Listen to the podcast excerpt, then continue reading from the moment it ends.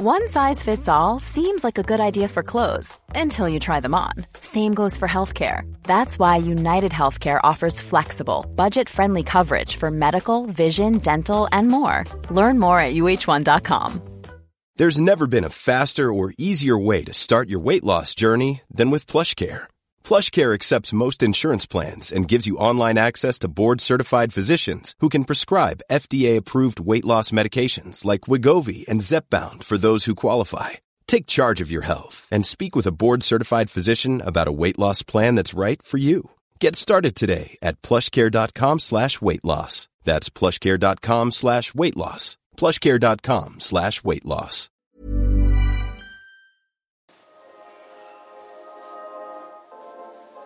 Hello, movie troopers. Welcome to this week's episode of Troop and Movies. I'm Layla Latif. I'm Lillian Crawford. And I'm Sabina Perkova. On the show this week, A Holiday Goes Up in Blazes in Afire, and David Jenkins spoke to the film's director, Christian Petzold. A precocious child has her independence disturbed by her father's return in Scrapper. And on Film Club, another father and daughter struggle to reconnect in Paper Moon. All coming up on Truth and Movies, a Little White Lies podcast.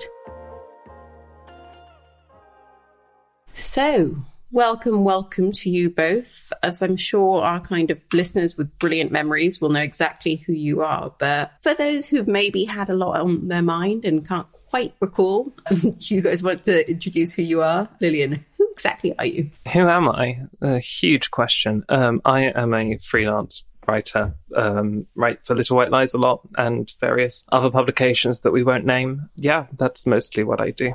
And you technically kind of gotten the prestige of being an official film critic. You have joined our, what is it, a guild? Our circle. Should we call it a guild? It sounds like a cult, which maybe it is. It feels that way, but yeah. I am now an official film critic according to London, which is a nice thing to be told that one is. Well, you know, it's one of those jobs that I think always feels like it's a slight madness and not quite real. So it's very nice when people tell you, like, no, this is a thing and this is the thing that you do and it's official. Yes, absolutely. Because I always tell people that I don't actually have a job and then remember that writing film reviews is apparently a job. Apparently. Judging by the money, it's not much of a job, never mind. Quite. Sabina, what about you? Who is it that you are? I am a freelance film writer as well, partial academic, partial programmer too. So I moonlight as both other things. And I'm also now an official critic as of today. So it's a good day for legitimacy, I guess. That's very exciting. Well, welcome. I mean, I do believe you might get like an actual press badge with it, but you get some stuff, which is pretty fun. I'm very excited to have the two of you join the cult that is the London Critics Circle, and us all kind of maybe chip away a little bit at our imposter syndrome. But yeah, aside from kind of our own professional accomplishments, is there anything that you guys are particularly looking forward to when it comes to the coming months?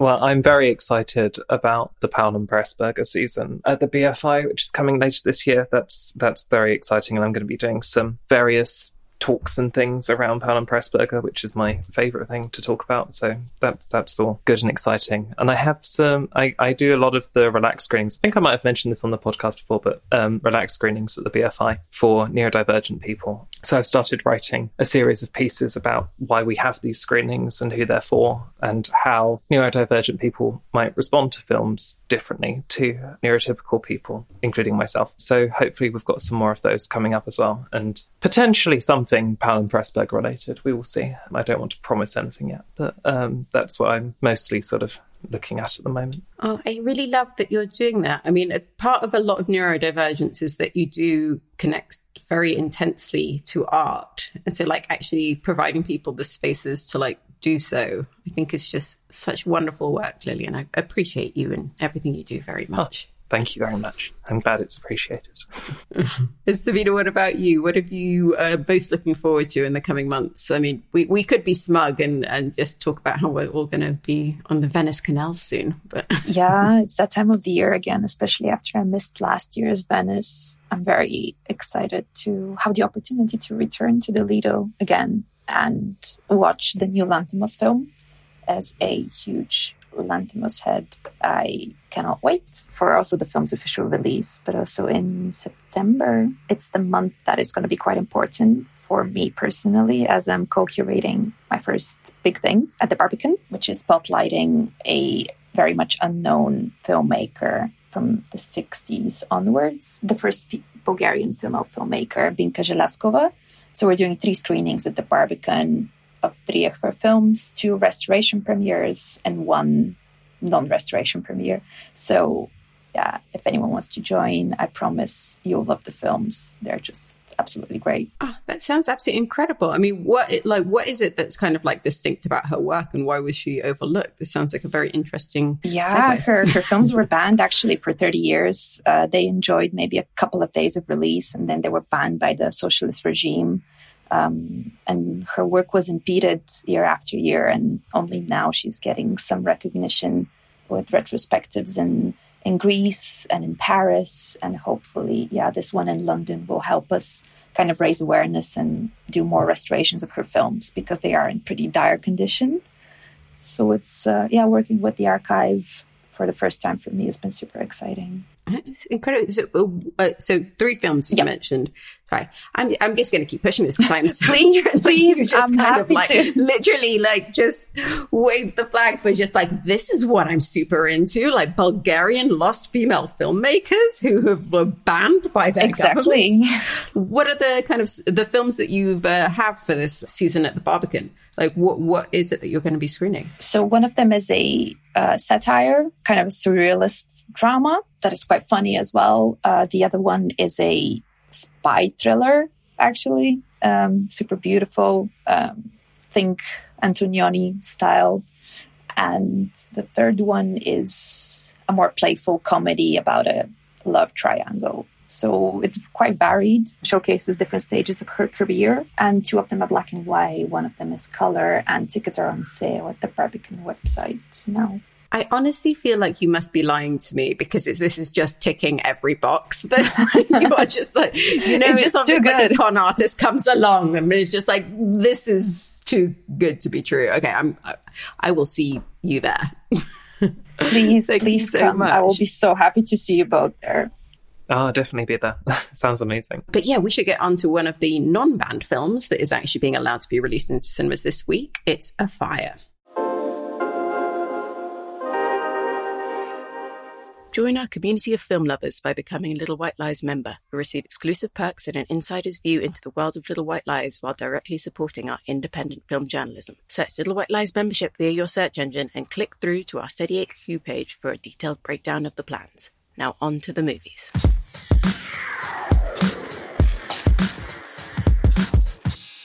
In a holiday home in the Baltic Sea in a hot, dry summer, 4 young people meet. There is a forest fire, and slowly but unnoticeably, they are enclosed in the walls of flame. Trapped, they get closer, and then desire, love, sex, all overtakes them. First, though, Little White Lies editor David Jenkins spoke to Christian Petzold about his latest film. Okay, then. Well, thank you, Christian, for speaking to me. I would love to know, like, I think one of the sort of, I guess, a kind of comic highlight of the film is the scene where he's going through the text within this novel Club Sandwich with the editor. And could you talk to me a bit about how much of Club Sandwich did you write? I mean, I've read so many novels like that and had to kind of give up quite soon. But like the text for the novel is so perfectly written. I'd love to just know how you kind of approached that. Yeah, you know, it's very hard to write a bad novel, yeah, which is not a caricature of a novel. Yeah, you must write a novel, and you must feel that the author of this novel believes in this shit in the same moment. Yeah? And this is very, very hard. Yeah, and so it costs me 1 week. All the others writing of the script was very fast, I must say. I can write script very fast. Yeah. So 1 week, 2 weeks, then I have the structure and so. But this shit, yeah, it was this novel. I have no idea. Yeah? I'm walking through Berlin and like in the time when I was 26, yeah? It was a totally regressive situation for me. And then I have the idea to take a fantastic novel I love so much and rewrite it as a bad novel. A little bit like what I've done with Edgar Ulmer's Detour when I make Cuba Libre, a little bit like this. Yeah? So, and then I take a novel by Scott Fitzgerald. Yeah? It the German title is 10 Years, yeah? Also 10 Jahre, 10 Years. And it's about a man from New York who's coming back to New York after 10 years. And he wants to go back into the old times of orgiastic parties, fantastic girls. But everybody he meets has a family now, is not interested in orgies, and he knows he's the loneliest person in the world. And this, I love this novel. And so I took this novel and rewrite it in a novel where for Berlin today, with all these bad literature here, this ego literature, as if their boring life, when they have written it down, it's great, fantastic life. It's cynical. They're talking about the ordinary people like their shit. I want to see your naked breasts and the sweat between your thighs and all this shit. And then I have written it down, and it was good. It has a form, yeah. So. Mm-hmm. Because I have read it again and again, it started to infect me. Yeah? I like it. Yeah? And when the actors during the rehearsal, especially the guy who's one of my best friends, the editor, he read it, and all the other actors are laughing about. Yeah? I was a little bit. I was really hurt, and I said this sentence: "It's not so bad." I'm sorry, it's not bad. And they start really laughing. And I know in this moment I was free. Cuba Libre is dead. No, I know this. Okay. That's a wonderful story. I would love to also note, like, one of the aspects that I took from the film as well, like, I think it's maybe quite a contemporary thing, and perhaps it's kind of something that's specific to the UK, but in the UK at the moment, there's the government in the UK are, I guess, waging a war against academia and in particular arts and humanities. Like, they kind of they're sort of manipulating things and budgets to sort of stop young kids going and doing, you know, literature and filmmaking and, you know, classics and things like that, because they don't see them as valuable, you know, and they're not going to get a job at the end of it. And I kind of love this idea of Paula Beer's character as this slumming academic. And I wondered if there is any kind of wider commentary on the state of academia in Germany, is like that this kind of this brilliant mind has been kind of, you know, left out to dry kind of thing. I have the same experience in Germany too. I think the reaction of all the people who wants to be artists or intellectuals or people from the academies and universities, their reaction is much worse than because now they want to make art you can use. Yeah, it's journalistic art. Yeah, they make movies with a subject. Yeah, it's as if the cinema is just a medium and not something of itself. Yeah, and this I talk so much with Paula Beer because she loved in her character that she is not someone like this. She's selling ice cream. She's working in a hotel. She never suffers. She's independent. She's a subject. Yeah? And she gives a shit to all these. And she's writing about Heinrich Heine and about something from the 80s, Significat, Saussure, Lacan. Yeah? This is everything is inside. This is totally dead in Germany now because we need art you can follow an idea. We have to make movies about. I said 2 years ago about lemon trees between Gaza and Israel, and there is a Palestinian boy and an Israel girl, and they met there with the lemon tree, and so something like that. This is totally shit. Yeah? And so we talked about art. Yeah? We talked about climate catastrophe. We talked about that we have a backlash everywhere in Britain and France and Germany, a backlash to traditions, to an ordinary life which never exists, but they think about. And we don't want to have all these queer things and complicated things. We want to have clear structures. And yesterday, when I've seen a movie with my wife because she can't go to the cinemas because she's editing and she wants to sit at her living room. I like to sit beside her in the living room. Huh? And we saw Pursuit, a movie by Raoul Walsh. You think it's very simple movie. There's one Robert Mitchum and he's adopted. So in a family, but it's so complex. And all these people who are said we need simple forms, they destroy everything. But these movies are simple, but so deep, and we are talked more than half an hour after the structure of the movie, and it's the same what Paula Beer said about Heinrich Heine. The subjects are inside the structure.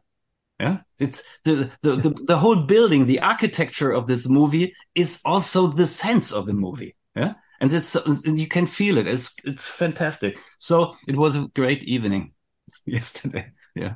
Yeah. Well, I mean, on that note, I think it was like a day or two ago, I was reading an article on Variety about there are certain producers now who, when they kind of give notes back on films, one of the things they're thinking of is about the fact that a viewer will be watching the film while also looking at another screen. Yeah. And so they're actually trying to kind of make the films so they operate on that dual level, which is terrifying, but I think goes back to what you're saying about, you know, I think, you know, the sort of cinema of classic Hollywood does, you know, it's rare to see a kind of even a kind of, you know, quickie B movie that doesn't have some kind of evanescent richness or depth to it that you make is not so common. You know, in Germany we have no cinema in our public television anymore. They destroyed it totally. There's no member of our public television, and this our public television is richer than the BBC. Yeah? We have 8 billions a year, yeah? But they never go to Cannes anymore or to Venice because they don't want to buy movies. We don't need movies, so we have so many production of their own, and these are really bad productions. Yeah? There is no neighborhood to the cinema anymore, because if you would see a movie like this Irish movie, The Quiet Girl, they never bought it. But if you see this movie in a German television channel, all the German shit productions would feel ashamed about this. So, but they put it out. We don't need it anymore because the journalists and the journalists are now the people who make the program. They are the curators, yeah? And they are looking for themes, subjects. Yeah, we can discuss later.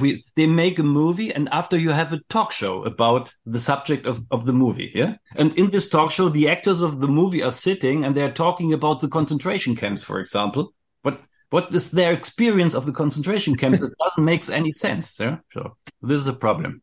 Thank you so much. That was brilliant. It's always a real joy talking to you. Yeah, thank you.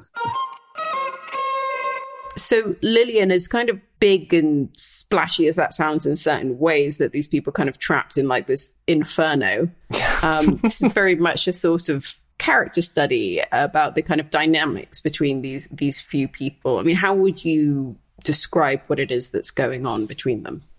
Well, I certainly, as you say, I wouldn't characterize this as a sort of towering inferno, sort of forest fire epic. That is very much not what a fire is. I suppose the best way to describe a Christian Petzold film is sort of as a Christian Petzold film. They're all so extraordinary and unique. And I think the first of his films that I saw was Phoenix with Nina Hoss, which is one of my absolute favourite films. And if people haven't seen it or see Afire and want to see more, that's definitely the one I'd sort of mostly recommend. But he's been working with the actress Paula Beer for a few years now in films Transit and Undine, which are two absolutely gorgeous films, and this one is sort of very much following in a similar vein to those last couple of films, that we have this sort of there's something sort of encroaching on the characters that is going to or threatens to pull them apart in some way, but ultimately forces them together, and then ends in most devastating fashion. And I end up in pieces by the end of his films. And I think that this one is really, really special. It's very similar, I suppose. The filmmaker that it most reminded me of is Eric Romer, particularly The Green Ray, which is another film which I think has been talked about in this podcast quite a lot. And it's just watching these people having these conversations, and as you said, sort of how they come together is so beautiful and so deftly played, which, given that we are in a summer that has been taken over by two very huge and very loud blockbusters, I found it incredibly peaceful and enjoyable to be able to watch a film that wasn't making my head hurt. Yeah, true.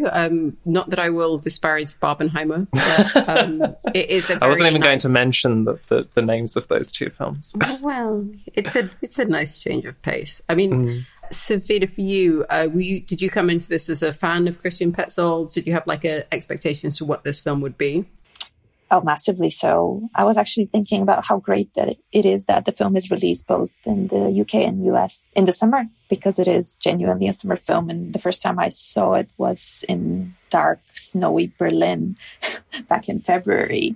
And it provided me with such hope for love and hope for the summer back then. So it's really good to re-actualize that now properly. It's very fitting, and I'm very happy that they managed to get such a release slot for it. And yeah, as a massive, massive Christian Petzold fan and Paula Beer fan, I'm extremely happy to see the film being received so well and being talked about. And because Undine, it was probably my favorite film ever, so unfortunately was muffled by the pandemic and didn't get the attention that I think it deserved. So in a way, Afire is hopefully going to resuscitate that passion that I think is there for Petzold's new work. And he's been working for a long time and has been historically important for new German cinema. But I find such freshness in his latest work that is almost unmatched, I think, in European auteurism today.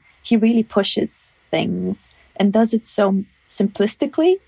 You know, his films are not complicated. They're actually quite simple, especially visually so. But he does this magic that I'm really looking forward to dwelling in our conversation again. I mean, there's certainly this particular magic that he pulls out of Paula Beer. And I find myself struck slightly dumb by this and kind of relying on you, Lillian, to articulate what it is. Because it's a sort of subversion of the male gaze. It's a sort of, there's a real spark to her. There's a mystery. There's an unknowability to her. But it doesn't feel like some sort of narrative tool. I don't even know how to articulate it, but yes, all of these things sort of come together in the tiniest Venn diagram into of six loops with a little perfect center. Yeah, I mean, the reason why I mentioned Romer so quickly is because I think with all of Petzold's films, I immediately feel like I'm watching a film which wasn't made now. It feels like something that belongs to a previous era. I mean, Phoenix is very much a film that sort of is taking nods from Hitchcock's Vertigo, and Transit has a lot in common with Casablanca, and Undine is sort of playing with earlier forms of cinema as well. And I think that that's what goes on here. And it's almost like we're sort of taken out of the modern world. I mean, this is set, as you said, in a holiday home on the Baltic Sea. So it's taking us away from modern society and really just seeing how the engagements of these kinds of people play out.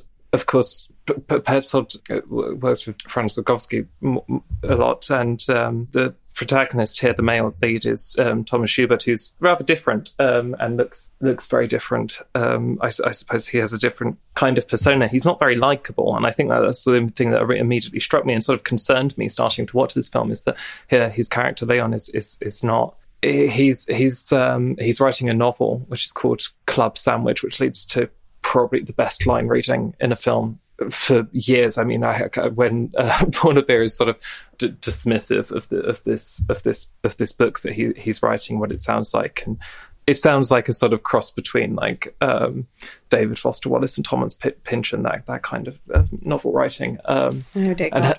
Yeah, exactly. And her sort of, that's how I interpreted it anyway. I suppose it's open in that respect, but his sort of self-image is so different to what she sees. And I think that the way that Paula Beer's character, Nadja, she sort of strips that down is just so compelling and so beautiful. And it's done in such a slow, meditative fashion that, as I say, isn't something that we get treated to so much anymore. Yeah, I mean, it's a very interesting thing because, like, writers are so often protagonists in films, and I guess that's because writers, like, want to write about what they know. So even when they're writing movies, it's like it makes sense to make the central person a writer and link to their lived experience. But to me, this felt like, I don't know if she's Savita, like, there was something about the sort of self-loathing and insecurity of this man that didn't go too far. It felt very...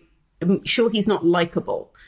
I mean, whatever that means, that's normally a tool to kind of use against female protagonists. But like, I found him deeply compelling. Yeah, and I think something that Petzold is really good at is distributing the protagonist's power between two characters.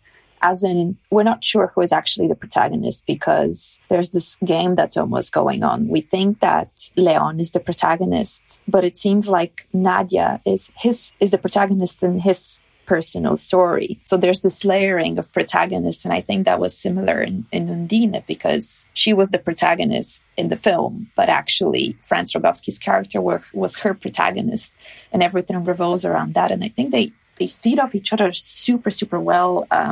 Even if the film is mostly built on their snappy comments and disdain on Leon's side and Nadja's completely unperturbed, shiny presence, there's this quite difficult to pinpoint their relationship because we witness it establishing itself more and more, and yet we can't tell what's going on between them. And I think that's how Petzold works with actors in a very free-flowing, intuitive way. So they create a mold of two characters together that each one becomes stronger in counterpoint to the other. I don't meant to sound too glib, but yes, Nadja has what I believe the kids call main character energy. She does because she gets the work done. She has a job. She goes back, she cooks, she cleans, she fucks. All these things, she has it going for her. Whereas Leon, poor guy, like he always says, I need to work. But he never does. He just keeps falling asleep, which is something that I think all sometimes can relate to. But definitely not much main character energy on his part, however much he wants it to be. Lillian, for you, does that all work to its kind of detriment? I mean, we've kind of got this like ensemble of people. I would argue that like if there was anything that was unconvincing about the film, it's that they would hang out. Well, I mean, I suppose there's not really much option. I think we've probably all found ourselves in situations where we end up sort of being forced to socialise with people that we wouldn't typically spend time with. And I think that that's the beauty of films. Of our relationship, sorry. Hilarious, very funny. Not at all. But, like that's how Romare's films function. That is sort of people forced into a situation where, as I say, they are cut off from urban society and they are forced to interact in these ways. And I think that's, it's a good thing for Leon. And I think I really love films that are about sort of a very someone who's quite curmudgeonly and set in their ways, and then they sort of need someone to tear that down, I suppose. And that's a very old form of narrative, but it's one that works very beautifully here. And it is such a gorgeous film. We really must talk about what this film looks like. It's just this red dress that Nadja wears is absolutely stunning and is very much a motif that Petzold has used in all of his films. I think I get the impression, as we've sort of, I mentioned Vertigo and Petzold's interest in Nina Hoss and how she's sort of created almost in Phoenix, and then how his last three films have really been about ways of looking at Paula Beer in many ways, which is certainly something that many great directors have done with their leading actresses, and I think it works incredibly beautifully in this film.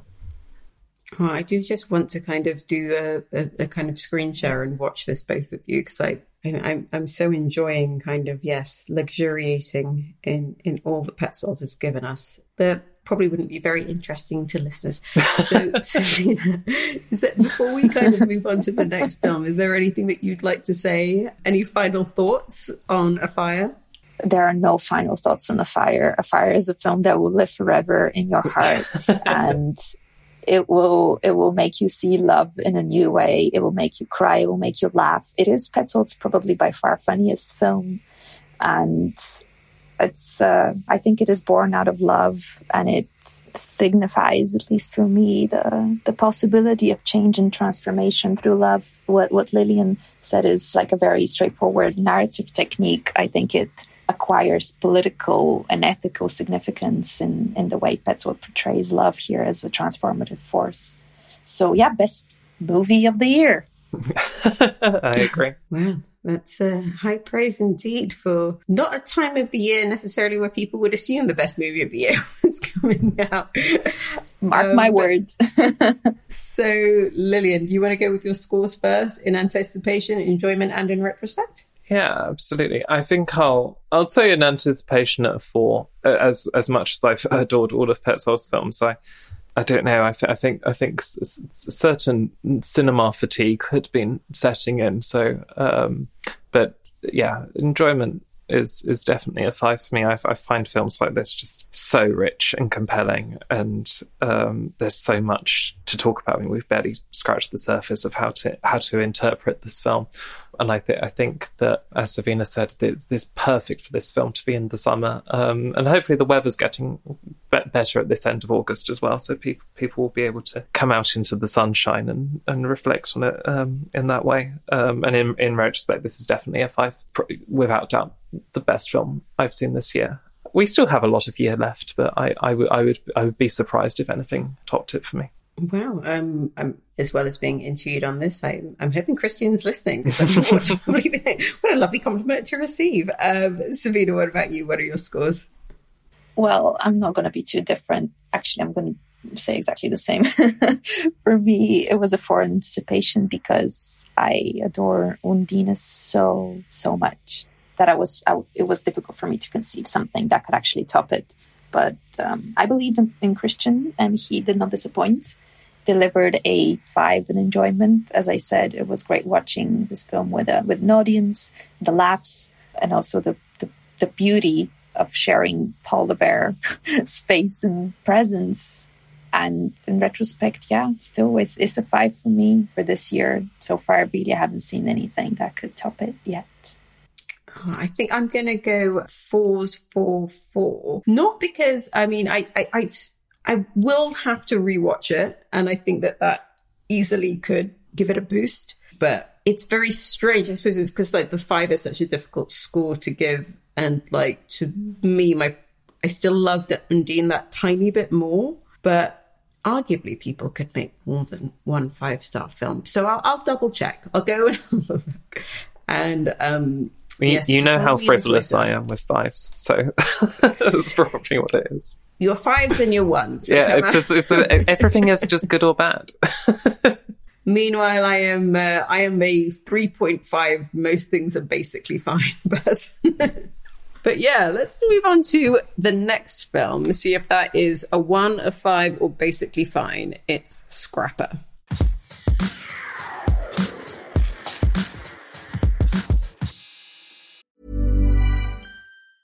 This Mother's Day, celebrate the extraordinary women in your life with a heartfelt gift from Blue Nile. Whether it's for your mom, a mother figure, or yourself as a mom, find that perfect piece to express your love and appreciation. Explore Blue Nile's exquisite pearls and mesmerizing gemstones that she's sure to love. Enjoy fast shipping options like guaranteed free shipping and returns. Make this Mother's Day unforgettable with a piece from Blue Nile. Right now, get up to 50% off at BlueNile.com. That's BlueNile.com.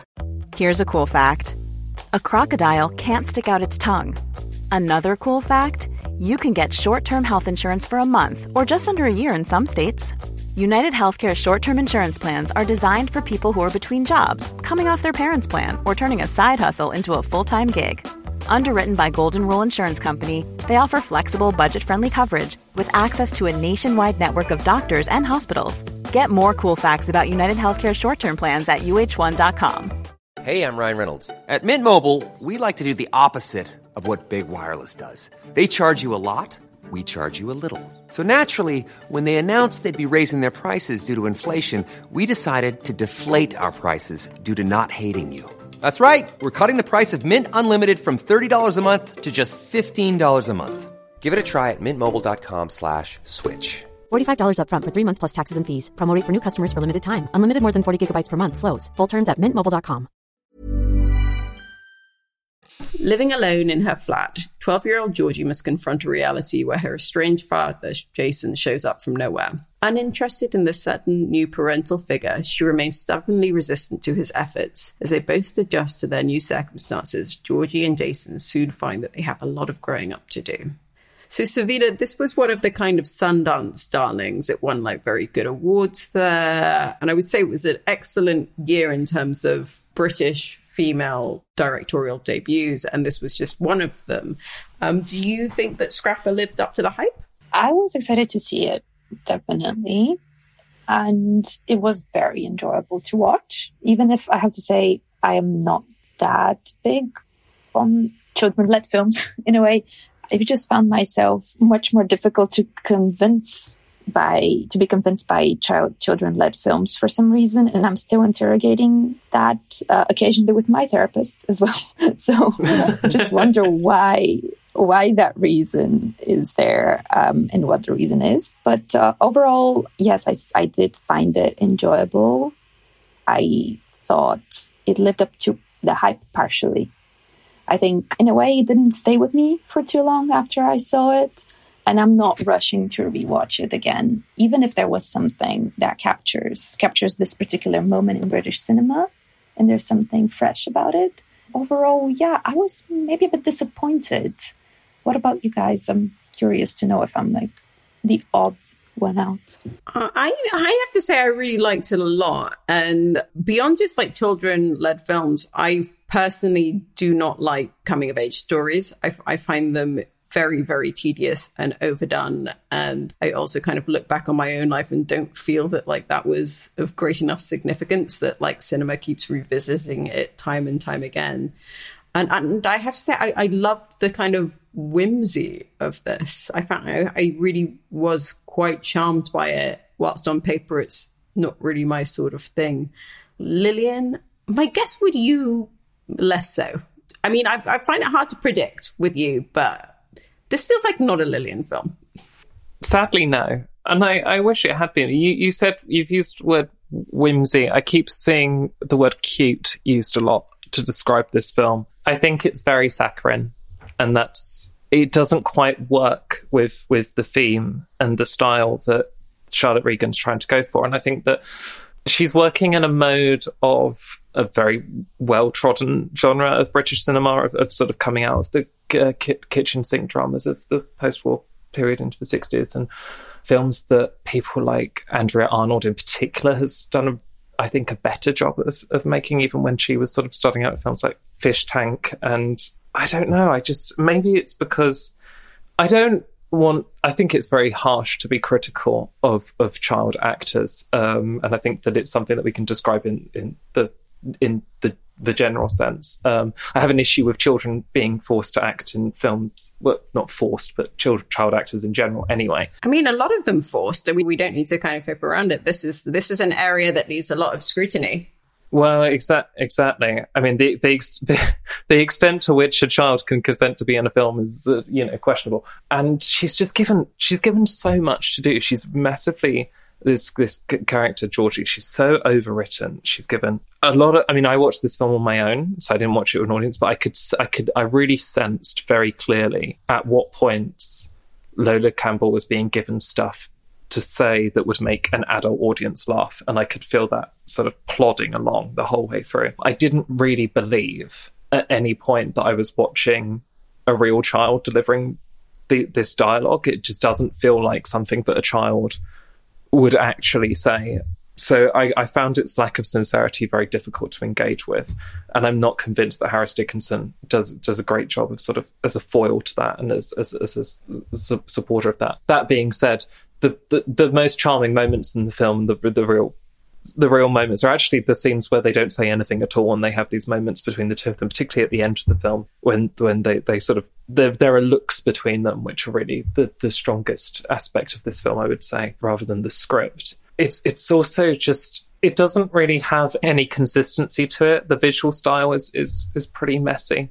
There's this device with using sort of smaller aspect ratio interview shots with some really, really, truly dreadful acting, which I didn't really see the point of, and punctuated the flow of the film that just felt like they were there to sort of stretch it out to 84 minutes. I mean, this is a very short film, and Charlotte Regan is a very good short film director, and I think that she's maybe struggling a bit to work with the feature form in this case. I think there's a lot to like here, but it's not.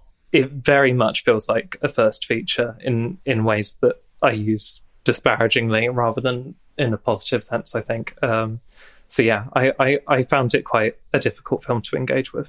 I think this film might be a bit kind of like sitting next to someone in a dinner party, or perhaps in a Baltic summer home where there are blazers. But like you're either vibing, there's either chemistry, you're either charmed or you're not. And once you've kind of gotten into a position of like not being caught up in its like quirky little personality, I can see how then it just falls apart. Yeah, absolutely. I think this is what the film lives or dies by, is just how much you're willing to be charmed by Lola Campbell and her performance in this film, which I'm sure for a lot of people will do that. It's just not something that I personally could engage with. Like, Savina, where would you put yourself on the side of this war that has started between Lena and I? Charmed or not charmed by Lola Campbell? Initially charmed, definitely. But as Lillian was speaking, I was kind of interrogating what my problem with this film and children-led films is, and was thinking that maybe it has to do with point of view, because it does feel like Lola Campbell has been set up to say things that a child would not probably say. In a way, I don't know, it seemed less believable and more tailored to a different kind of audience, as Lillian well mentioned. That's the feeling that I had, and that distanced me from the character. And I've been thinking a lot about point of view, children's point of view, specifically in coming-of-age films with regards to Aftersun. I've been dissecting this film a lot lately for some reason. And it's such a fine line between being faithful to a life that is not yours, to a life that is not remembered as a childhood. It's not like, here I am as an adult and I'm sitting down to write the script from the point of view as a child, but I know that I'm adult. So there's a lot of negotiation that has to go on, I think, to make a character believable. And I'm not sure that this film covered that for me, at least. So it was kind of alienating, even if I found myself laughing and, you know, admiring the snappiness of her comments and the way that she could confront someone who is much more passive, like Harris Dickinson's character. It felt empowering, but also it felt like I was being robbed from the spontaneity of their encounter. So not that charmed in the end. It is one of those weird things where I think people expect a level of like combat, but like I take on both of what you guys have said, even though I was delighted by it. That scene at the train platform, that was probably my favorite scene. This kind of playfulness, and it felt as spontaneous as possible, as negotiating their dynamics without actually overthinking it or intellectualizing it. That was kind of thing that I wanted to see more of, definitely. Yeah, that's a beautifully put. I mean, I for one am very excited to see what Charlotte Regan does next, and this very exciting new generation of people like her, Rain Allen Miller, Charlotte Wells, Nida Mansour. Like, it does feel that we are in quite an exciting time in terms of a generation of new filmmakers emerging, and I will be very excited to see what Charlotte Regan does next. But so Lillian, please don't break my heart, but what are you going to give Scrapper in anticipation, enjoyment, and in retrospect? Well, yeah, it's good to sort of mention this sort of I suppose, class of filmmakers who are making these debut features. Because I mean, it's the same with Aftersun, I suppose, in that they're almost borrowing too much from other filmmakers who came before them at this point, and they haven't quite found their voices yet. And we shouldn't put too much pressure on them to do so. I mean, like, applauding Aftersun to the extent that we did can kind of ruin it. So I think it's important to say very good Charlotte Regan, but it might not be there yet. So yeah, anticipation, I would say probably a 3 for that reason. But then enjoyment and in retrospect, I'm going to put a 2s. This was not a particularly engaged film for me, but I think that there were glimmers of promise that I'll look forward to. But as I said, I think if you're willing to be charmed by Leda Campbell, then it will be you'll have a much better time with it than perhaps I did. Very fair. Sabina, what about you? I think I'll give it a kind of predictable even score. A 3 3 3s would be for me. I think that's fair, in a fair way to engage with what the film gave me, how much I enjoyed it, and that it's kind of okay. But very much also looking forward to what she does next, because it's a strong promise, but I would like her to lean more into the intuitive side of things.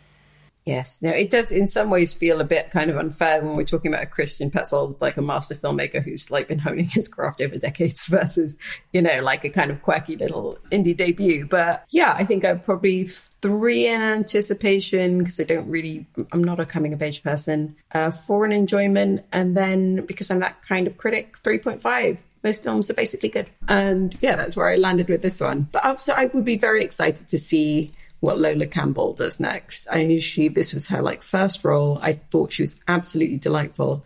And if, as Lillian says, she's not being coerced into acting, it would be very nice to see her kind of explore her abilities further. Next up, it's Film Club.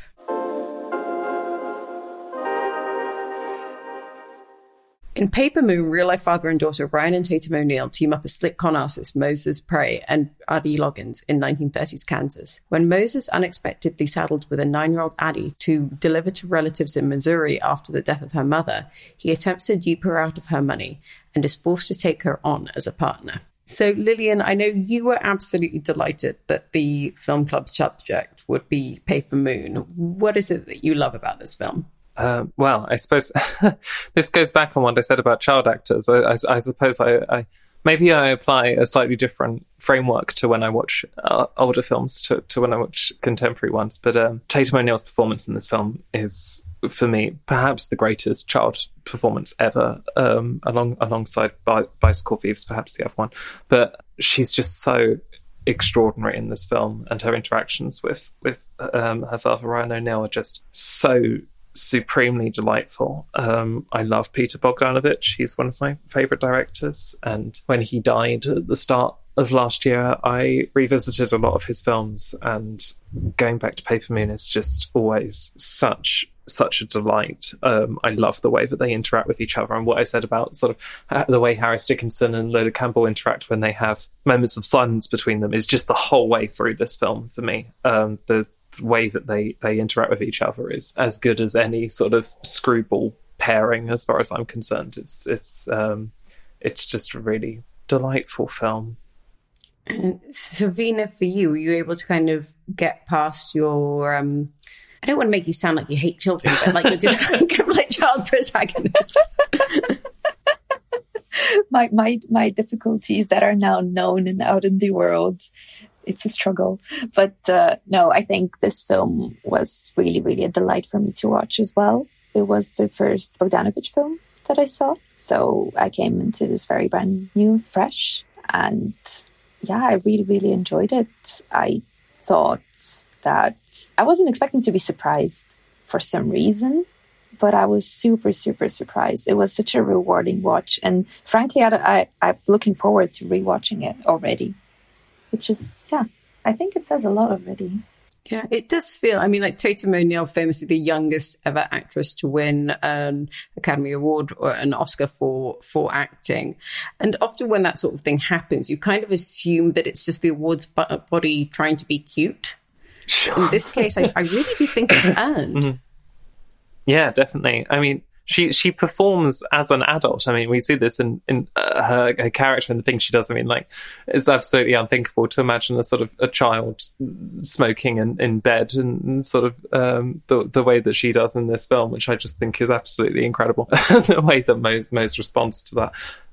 And it's just her sort of the way that she's developing a sense through this film and through the journey that she goes on, because this is a sort of road movie of fashion that she's really coming to terms with how she's perceived. And I think it's really beautifully captured how a child's sort of sense of self-image and gender presentation is something that's really explored in this film, and the way that she's sort of developing a sense of self, I suppose, is really incredible. And for a child who's probably going through that experience herself, to have to sort of navigate this material that she's given is really quite astonishing. And as I say, something that I can't really imagine, I don't know, being done in quite the same way before or since. I mean, it is also just strikingly beautiful in a way that makes you kind of want to do wall collages based on like every frame. I feel like the name Paper Moon is somehow also a very like beautiful, evocative image, and like that fully plays out in every sort of frame. Yeah, absolutely. Especially that scene, the way that the scene is composed of Eddie smoking, with her being fully in the foreground and then him being in the background, and yet the deep focus still encompasses them both. There's something so classical about this composition that is also super, super exciting and controversial, because she is smoking and there's smoke in the frame. I think that's one of the images that is going to stay with me for a long time, because it kind of flirts with something and is saying something very serious about their dynamic without actually saying anything out in the open. Just composition is a super major part of this film in not a protruding way. Yeah, I mean, there's an impermanence to it, isn't there? There's kind of like that smoky sort of like, this is a moment, this is something that we're capturing in this thing, but there's no real sense that whatever it is that they're building, whatever connection there is, this is like a foundation that truly is going to like form their lives. And I suppose it's like that liminal sense of memory as the smoke kind of dissipates, of like, this may be for Addie something that kind of defines her, but this is not going to be a framework, I guess. So I'm trying. I'm over therapized, guys. No, that was beautiful. That was absolutely beautiful, Leila. But you know what I mean, in terms of like, there is that feeling of like the cigarette smoke that stains your clothes and like your fingers and like feels so intense for a time, but ultimately will come to nought. And as a result, watching this feels like somebody revisiting a formative memory rather than like the most important thing in their life, or like what actually changed their lives, even though it's kind of left up a little bit ambiguously. Like she feels transformed in a way more that is of memory than of present, if that makes sense. No, it really does. I think that's a really beautiful and evocative way of talking about it. I suppose the reason why this has been chosen as Film Club is a counterpart to Scrapper. And I suppose what I was saying about Scrapper being this very sort of saccharine and sentimental, but this Paper Moon has no sentimentality. There is nothing sentimental about her childhood. I mean, so childhood is something that you want to shake off in the way that you're talking about it as quickly as you possibly can.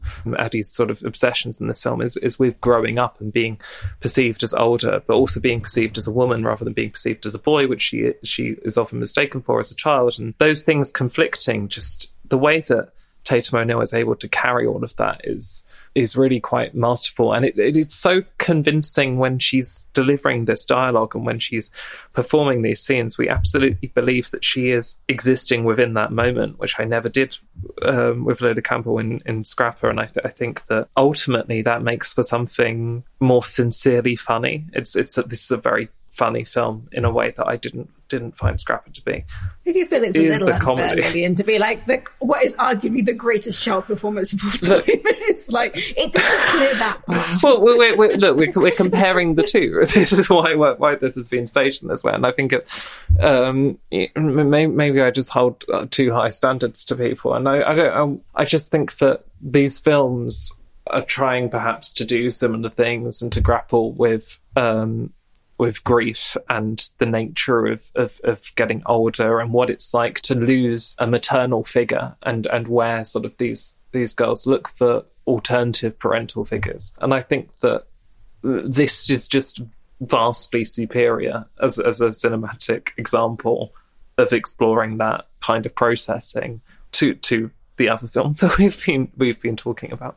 I mean, Sabina, for you, Ryan O'Neill in some ways gets a bit lost in the conversation about this, like before he read up. I mean, is there something about his performance that works particularly well in this dynamic?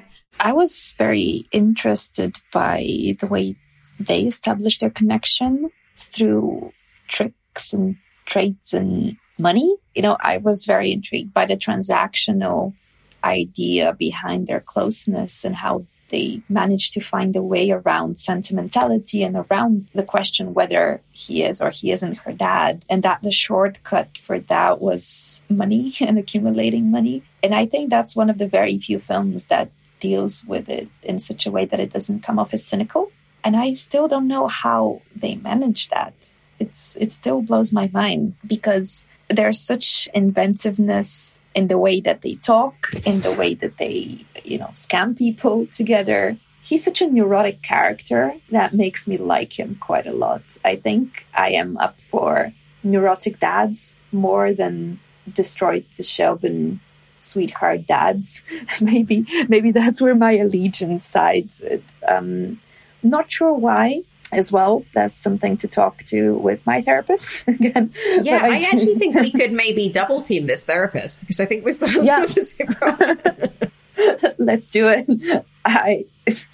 Poor them.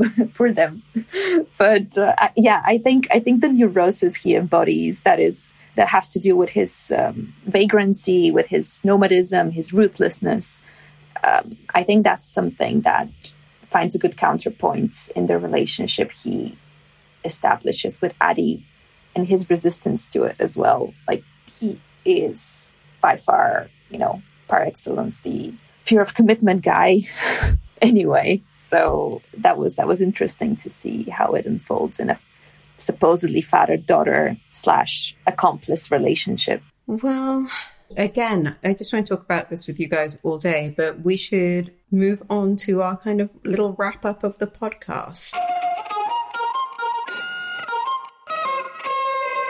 So one last thing, Sabina, what is the non-movie thing that you're going to suggest people seek out this week? What's your recommendation?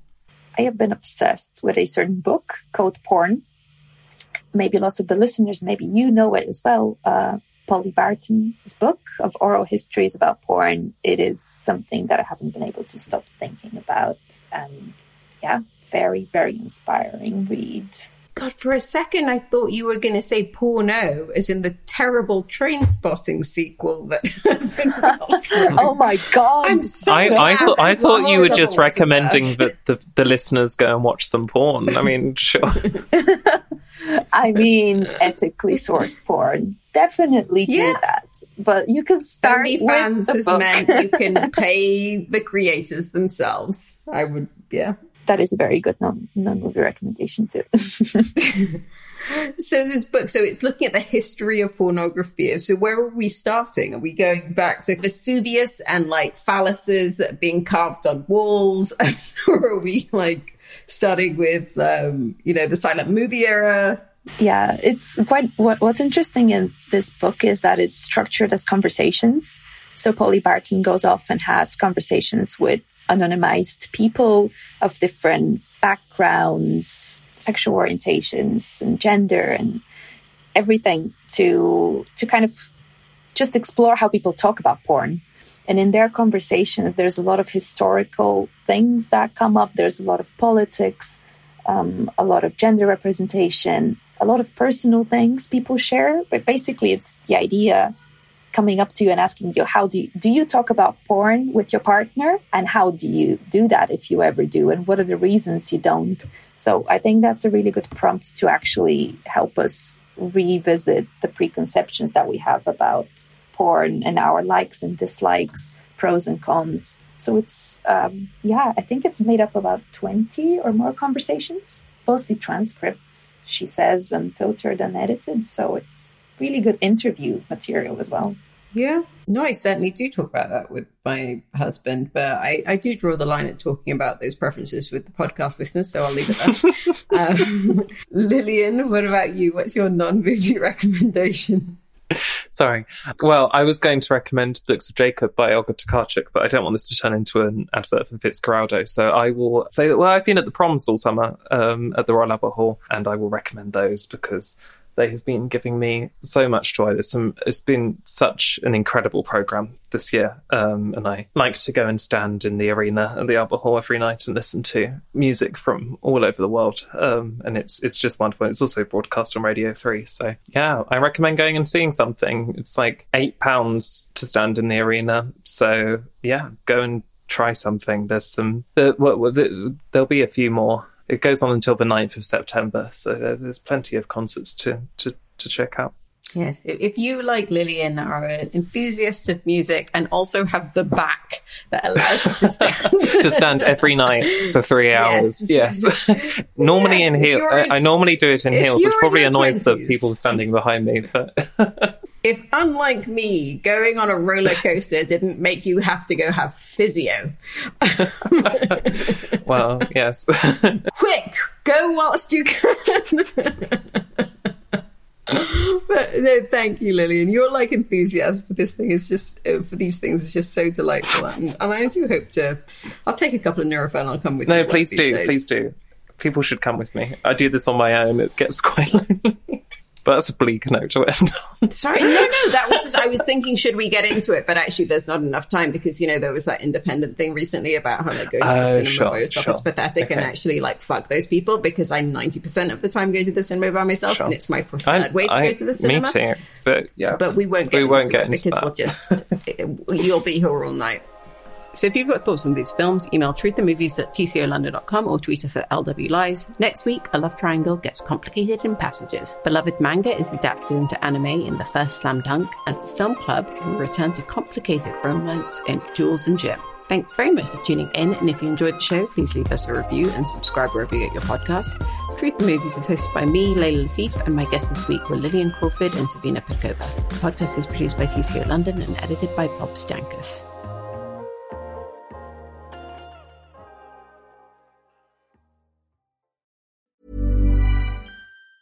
Planning for your next trip? Elevate your travel style with Quince. Quince has all the jet-setting essentials you'll want for your next getaway, like European linen, premium luggage options, buttery soft Italian leather bags, and so much more. And it's all priced at 50 to 80% less than similar brands. Plus, Quince only works with factories that use safe and ethical manufacturing practices. Pack your bags with high-quality essentials you'll be wearing for vacations to come with Quince. Go to quince.com/trip for free shipping and 365-day returns. Mom deserves the best, and there's no better place to shop for Mother's Day than Whole Foods Market. They're your destination for unbeatable savings, from premium gifts to show-stopping flowers and irresistible desserts. Start by saving 33% with Prime on all body care and candles. Then get a 15-stem bunch of tulips for just $9.99 each with Prime. Round out Mom's menu with festive rosé, irresistible berry chantilly cake, and more special treats. Come celebrate Mother's Day at Whole Foods Market.